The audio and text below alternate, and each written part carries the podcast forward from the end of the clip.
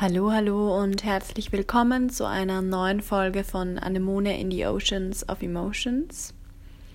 Ja, im Banana Podcast geht es ein wenig weg vom Thema Musik und hin zu ein wenig anderen Themen, die mich aber mindestens genauso sehr beschäftigen und begeistern. Jetzt erstmal gibt es ein paar Folgen zum Thema weiblicher Körper, Frau sein und Frauengesundheit. Ich bin mir bewusst, dass das vielleicht nicht jeden oder jede ansprechen wird, aber mir ist es wichtig, gerade in diesem Bereich noch mehr Bewusstsein zu schaffen, Platz zu schaffen, auch unangenehme Dinge und Themen ansprechen zu können und ja, gerade Frauen dabei einfach zu unterstützen, sich selbst und ihren Körper besser verstehen zu können oder mehr mögen zu lernen. Und ich denke, dass es auch für männliche Hörer ein Benefit sein kann, gerade um sich in das andere Geschlecht ein bisschen besser hineinversetzen zu können oder einfach auch um Bescheid zu wissen, was im anderen Körper so vor sich gehen kann. Ja, ähm, heute im Speziellen will ich über die Fertility Awareness Method sprechen. In einer Zeit jetzt gerade, wo immer mehr Frauen hormonelle Verhütungsmethoden hinterfragen oder sich einfach wünschen, hin zu einer etwas natürlicheren Form der Verhütung gehen zu können, ist es, denke ich, auf jeden Fall gut, über seinen eigenen Körper einfach Bescheid zu wissen. Fertility Awareness kann man zu unterschiedlichen Zwecken nutzen. Auf der einen Seite kann man es dazu nutzen, um sich selbst und seinen Zyklus und seinen Körper besser kennenzulernen. Zum anderen kann man es als Verhütungsmittel nutzen. Oder man kann es auch dazu nutzen, um schwanger zu werden, wenn man gerade plant, Kinder zu kriegen. Also es hat ganz unterschiedliche Einsatzgebiete oder nicht unterschiedliche, aber sehr unterschiedliche Hintergründe, warum man es betreibt. Gerade wenn es um das Thema natürliche Verhütung geht, muss man ja sagen, dass es sehr starke Bedenken immer wieder gibt und sehr kritische Meinungen dazu auch gibt. Und es ist auch nicht was für jeden oder jede. Das muss man auch ganz klar sagen. Das Problem ist aber, dass die meisten natürliche Verhütung immer gleichsetzen mit der Temperaturmethode oder das halt damit verbinden. Und die, wenn man sie halt alleinig verwendet, tatsächlich auch wirklich sehr unsicher ist, wenn man nur die Temperaturmethode verwendet. Vor allem aber kommt es, finde ich, ganz stark auf die individuelle Frau drauf an. Wenn eine Frau schon lange ohne hormonelle Verhütung oder vielleicht gar nie hormonelle Verhütung verwendet hat und ein sehr starkes Körperbewusstsein hat, und damit meine ich jetzt, dass sie die Signale von ihrem Körper gut wahrnehmen kann, dann ist natürliche Verhütung eine extrem tolle Sache und auch eine sehr sichere Methode. Aber leider haben wir eben durch viele gesellschaftliche Normen und Zwänge und auch durch das, einfach durch das starke Verwenden von hormoneller Verhütung einfach ganz stark verlernt, ein Bewusstsein für unseren Körper und vor allem für unseren Zyklus zu haben kaum eine Frau wird jetzt behaupten, dass sie ihren Zyklus toll findet oder sich freut, wenn, sich ihre, wenn sie ihre Periode bekommt.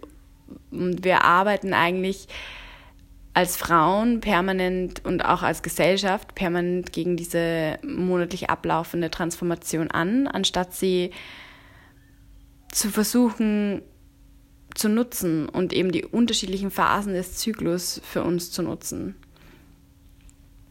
das mal einfach so gesagt und auch mal erwähnt. Nun aber zu meinem eigentlichen Thema und zwar Fertility Awareness. Und da gibt es im Endeffekt drei ganz wichtige Pfeiler, mit denen man die Fruchtbarkeit einer Frau sehr gut erkennen kann oder mit denen die Frau selbst ihre Fruchtbarkeit eigentlich sehr gut erkennen kann. Das ist einerseits zervikaler Ausfluss, Ausfluss meint äh, im zervikaler Ausfluss und vor allem geht es darum, wie der beschaffen ist, was für eine Konsistenz der hat, wie der aussieht. Dann ist es zum anderen auch die Basistemperatur, eben die Aufwachtemperatur und ähm, das dritte Zeichen ist dann die Position der Cervix. grundsätzlich, glaube ich, muss ich mal klären, was eigentlich mit Cervix gemeint ist, weil das liest man auch ganz oft, aber eigentlich weiß keiner, was es so wirklich ist. Die Cervix ist, wenn man sich die Gebärmutter vorstellt, dann ist der unterste Teil von der Gebärmutter, der stülpt sich so in die Scheide ein und der unterste Teil von der Gebärmutter eben ist dann die Cervix, die in die, Va in die Vagina oder in die Scheide sich da hinein stülpt. Und diese Position von dieser Cervix verändert sich auch im Laufe des Zyklus. Ist entweder mehr abgesenkt oder mehr oben und ist entweder recht sanft und weich oder ist ein bisschen härter. Aber dazu komme ich später noch. ja, und wenn man diese drei Dinge in Kombination verwendet und vor allem vor allem die Beschaffenheit von seinem zervikalen Ausfluss, dann kann man eigentlich als Frau sehr gut erkennen, wann man fruchtbar ist. Natürlich nehme ich oder setze ich voraus, dass man schon länger keine hormonelle Verhütung mehr verwendet, weil gerade hormonelle Verhütung ganz stark den Zyklus durcheinander wirft, weil da ja im Endeffekt nie ein richtiger Eisprung passiert, während man das verwendet. Und es recht lange oder zum Teil halt sehr, sehr lange dauert, dass sich das wieder einpendelt. Und was auch, was man auch dazu sagen muss, ist, dass man es eher verwenden kann, wenn man sagt, man hat einen relativ regelmäßigen Zyklus. Also wenn man sehr unregelmäßige Zyklen hat, dass in einem Monat hat man den Zyklus, dann wieder drei Monate nicht, dann ist sowas natürlich auch sehr schwierig, weil es dann halt einfach keine Regelmäßigkeit hat, ich auch keine regelmäßigen Aufzeichnungen habe und ja, das Ganze ist natürlich auch so, dass das nicht von heute auf morgen einfach verwendet werden kann, sondern es natürlich eine gewisse Vorlaufzeit braucht. Das heißt, man kann nicht einfach sagen, okay, ich verwende das ab heute als meine Verhütungsmethode zum Beispiel, sondern es braucht halt ein paar Zyklen Vorlaufzeit. Man muss das ein paar Zyklen beobachten, um wirklich dann ein größeres Bild zu bekommen und zu wissen, okay, da wird mein Eisprung sein, weil was auch ganz klar ist und was einfach viele Frauen oder die Gesellschaft ein bisschen nicht weiß, ist, dass kaum ein Zyklus 28 Tage lang ist und der Eisprung nicht am 14. Tag bei jeder Frau ist, sondern je nachdem, wie lange ihr Zyklus halt ist, der Eisprung natürlich entweder nach dem 14. Tag ist oder davor sogar ist, wenn es kürzere Zyklen sind und man nicht von dieser Regel ausgehen kann, dass jede Frau genau 28 Tage lang Zyklus hat. Ja, aber ich werde jetzt mal auf die einzelnen Punkte ein bisschen genauer eingehen. Und das ist das erste Mal der zervikale Ausfluss. Was man als Cervix bezeichnet, habe ich im Endeffekt eh schon erklärt. Das ist eben der unterste Teil von der Gebärmutter, der sich in die Scheide einstülpt und der auch dann so eine kleine Öffnung hat.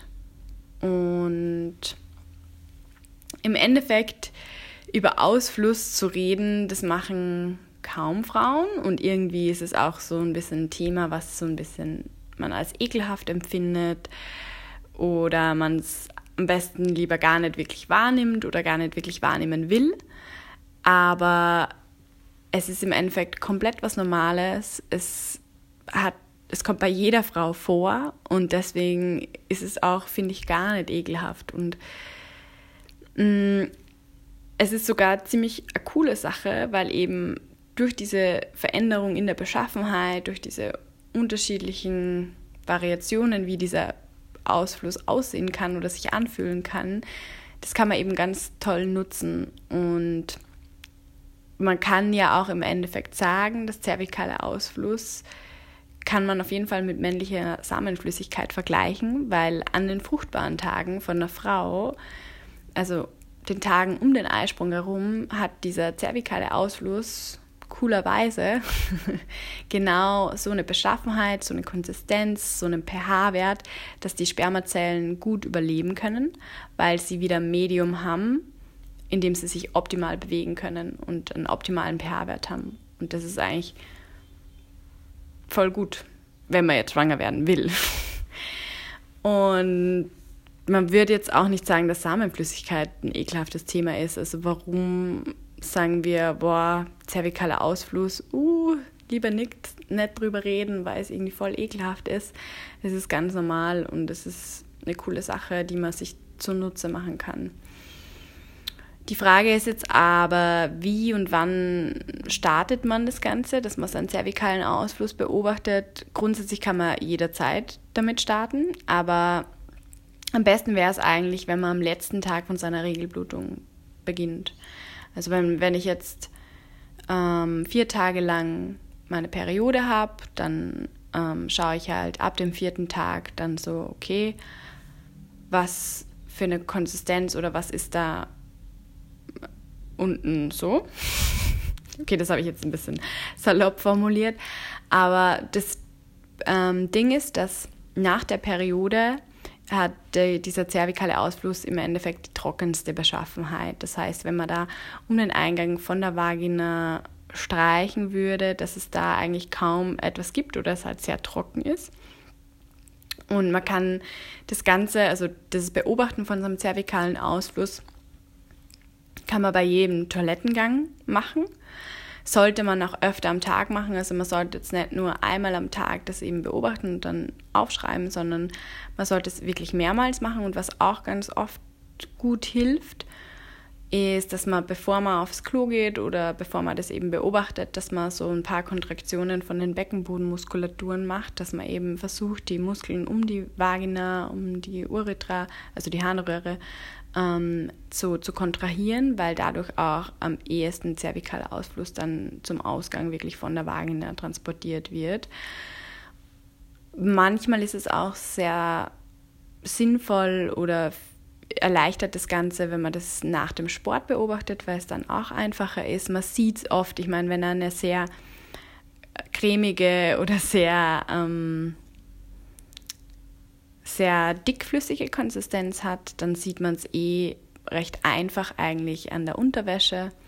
Das ist sicher vielen Frauen oder das kennen alle Frauen, dass wenn er eben sehr dickflüssig ist und so, dass man das eh an der Unterwäsche erkennt. Was auch helfen kann, ist, dass man einfach ein Klopapier nimmt und damit um den Eingang der Vagina mal streicht und dann sieht man eh recht schnell, ob das recht krass gleitet oder ob es eher schwer geht oder eben sehr trocken da unten ist. Und das Ausschlaggebende ist jetzt nicht, dass man genau weiß, man kann dann eben zum Beispiel auch beim Toilettenpapier mit den Fingern, mit zwei Fingern noch hingehen und auch die wirklich die Zähflüssigkeit oder die Fluidität von diesem Sekret dann sich noch anschauen. Aber das ist gar nicht so das Ausschlaggebende, sondern das Ausschlaggebende ist eigentlich genau der Punkt, wenn es von dieser extrem trockenen Beschaffenheit dann wechselt zu einer eher sehr gleitenden, flüssigen Form. Weil das bedeutet, im Endeffekt wird das halt ausgelöst durch einen ähm, Östrogenanstieg. Und das heißt dann auch, dass ein paar Tage später der Eisprung stattfinden wird. Das heißt, wenn ich jetzt am vierten Tag meiner Regelblutung, wo sie eben schon am Abklingen ist, fange ich an, das Ganze zu beobachten und merke halt, okay, es ist eher trocken da unten. Dann beobachte ich das und jeden Tag ist es eher trocken und ich kann kaum Sekret erkennen. Es ist nett, wenn ich mit dem Klopapier da drüber streiche, ist es überhaupt nicht gleitfähig oder so. Die Schamlippen kleben auch nicht zusammen oder so und dann plötzlich am zehnten Tag merke ich dann, dass es flüssiger wird. Das heißt, jetzt wird Östrogen beginnen anzusteigen. Es gibt ja Östrogen und Progesteron, das sind so die Haupthormone von der Frau, jetzt mal ganz grob gesagt. Und das bedeutet, dass ich jetzt wahrscheinlich bald meinen Eisprung haben werde, wahrscheinlich in ein paar Tagen. Und das ist dann auch so ein Link, okay, jetzt muss ich wahrscheinlich, wenn ich es als alleinige Verhütungsmethode verwende, dann sollte ich jetzt aufpassen, sollte auf jeden Fall mit Kondom Sex haben. Und so kann ich das Ganze zum Beispiel mal nutzen. Ähm, genau. Und was man aber noch dazu sagen muss, ist, man sollte das Ganze eben mal über Paarzyklen eben beobachten. Man hat es recht schnell eigentlich dann im im Gespür und erkennt es auch recht schnell, gerade wenn man einen regelmäßigen Zyklus hat und eh ungefähr weiß, wann man meistens ovuliert, also wann man meistens einen Eisprung hat, dann erkennt man das eh recht schnell.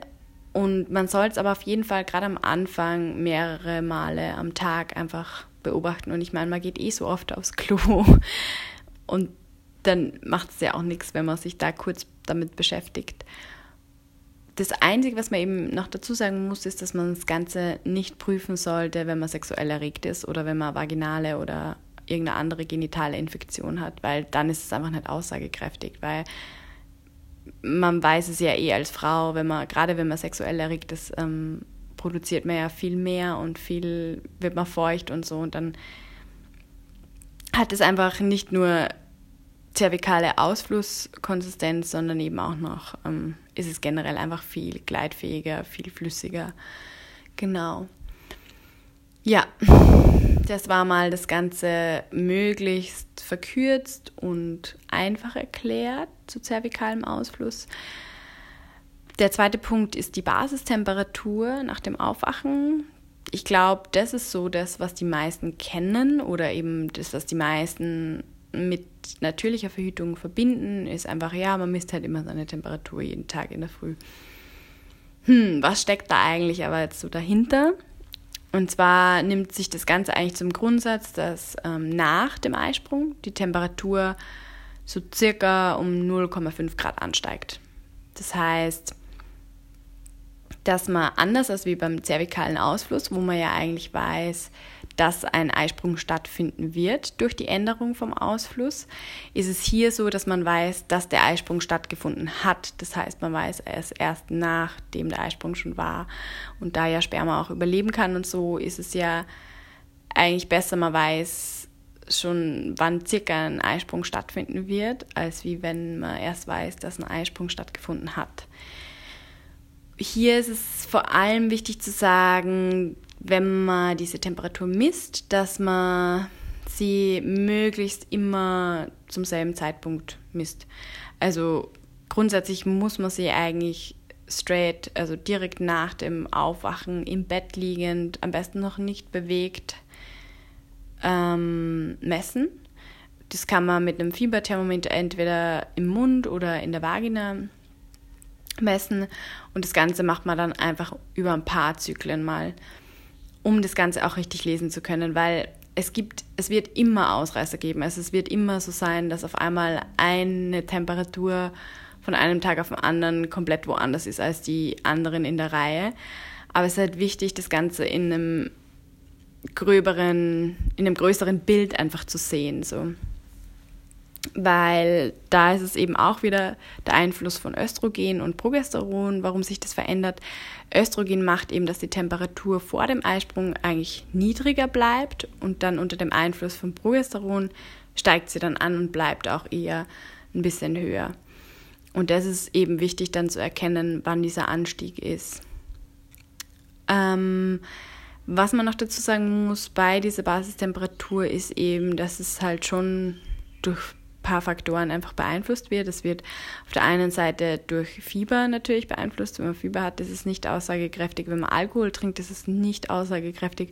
Und wenn man zum Beispiel weniger als drei Stunden schläft, ist es eigentlich auch nicht aussagekräftig. Das heißt, man muss schon einen sehr regelmäßigen Lebensrhythmus haben. Man muss regelmäßige Schlafenszeiten haben, regelmäßige, ja, einen regelmäßigen Lebensrhythmus im Endeffekt haben. Ähm, genau. Und der letzte Punkt ist die Position von der Cervix. Das habe ich vorher eh auch kurz erwähnt, ähm, dass die Cervix nicht immer gleich liegt. Also, dass sie manchmal ein bisschen weiter unten und manchmal ein bisschen weiter oben ist in der Vagina. Das merkt man am, haben sicherlich schon die meisten Frauen gemerkt, dass die zum Beispiel an einem Tag eine Sexstellung super angenehm ist, sich super gut anfühlt und plötzlich am nächsten Tag oder ein paar Tage später ist sie schmerzhaft und macht gar keinen Spaß mehr. Und das liegt dann meistens daran, dass sich die Position von der Cervix verändert hat.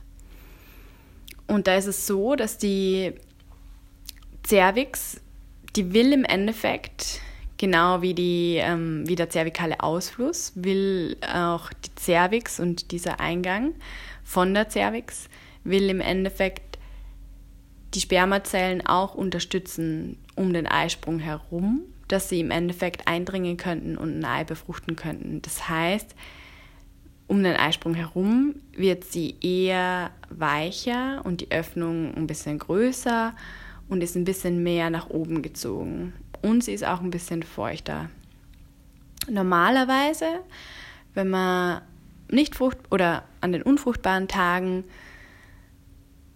da ist die Cervix eher hart von der Beschaffenheit her, eher trocken und ein bisschen weiter nach unten gesenkt, wenn man das so die, sich die Lage in der Vagina ansieht. Und wenn man, ich meine, die wenigsten können sich jetzt was vorstellen, wenn ich sage, ja, sie, sie fühlt sich ein bisschen härter an. Aber man kann das vergleichen, dass wenn man nicht fruchtbar ist, fühlt sie sich ungefähr wie wenn man mit dem Finger auf die Nasenspitze drücken würde. So sollte sie sich dann anfühlen. Und wenn sie weich ist, weil man fruchtbar ist, dann fühlt sie sich eher so an, wie wenn man auf die Lippen greift. Also diese Weichheit von den Lippen. Und überprüfen kann man das Ganze als Frau einfach, dass man sich jeden Tag einmal hinhockt, also in die Hocke geht. Manche Frauen mögen es auch lieber, wenn sie am Klo sitzen. Aber man sollte auf jeden Fall immer dieselbe Position einnehmen. Es, macht, es ist egal, welche Position. Es kommt einfach darauf an, was für einen selbst am angenehmsten ist. Aber es ist wichtig, dass es immer dieselbe Position ist, weil natürlich in unterschiedlichen Positionen legt sich auch die Gebärmutter dann unterschiedlich hin. Deswegen sollte es dieselbe Position sein. Und dann führt man einfach einen Finger ein in die Vagina und tastet dann eben einfach die Cervix ab, tastet auch die Öffnung von der Cervix ab und schaut dann, ob es sich eher hart anfühlt oder eben eher weicher sich anfühlt und auch gerade die Öffnung, ob es sich ein bisschen größer anfühlt oder ein bisschen kleiner. Also eher geschlossener. Ja, das klingt jetzt alles sehr, für viele Frauen klingt es vielleicht so, ist es vielleicht mit der Hemmung verbunden, weil man sich natürlich mit seinem eigenen Körper ganz krass auseinandersetzen muss und man muss, ja, man muss es einfach machen und man muss sich Zeit nehmen. Und ich finde es aber ganz toll, weil man dadurch seinen eigenen Körper voll gut kennenlernen kann und ein bisschen bewusster wahrnimmt, einfach bewusster die Zeichen sieht. Ich bin mir sicher, wenn eine Frau keine hormonelle Verhütung nimmt und ein gutes Körperbewusstsein hat, dass sie spüren kann, wann ihr Eisprung stattfindet.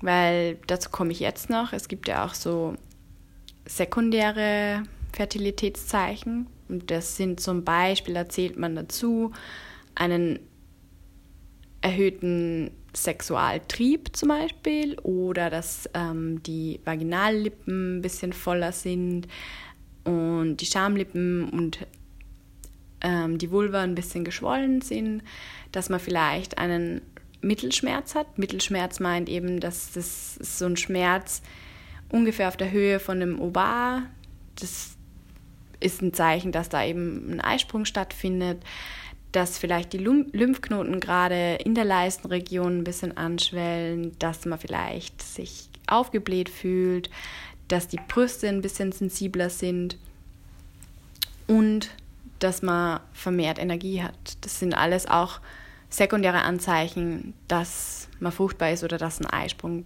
stattfindet. Und ja, also in dieser Kombination ist es eine tolle Art, natürlich zu verhüten.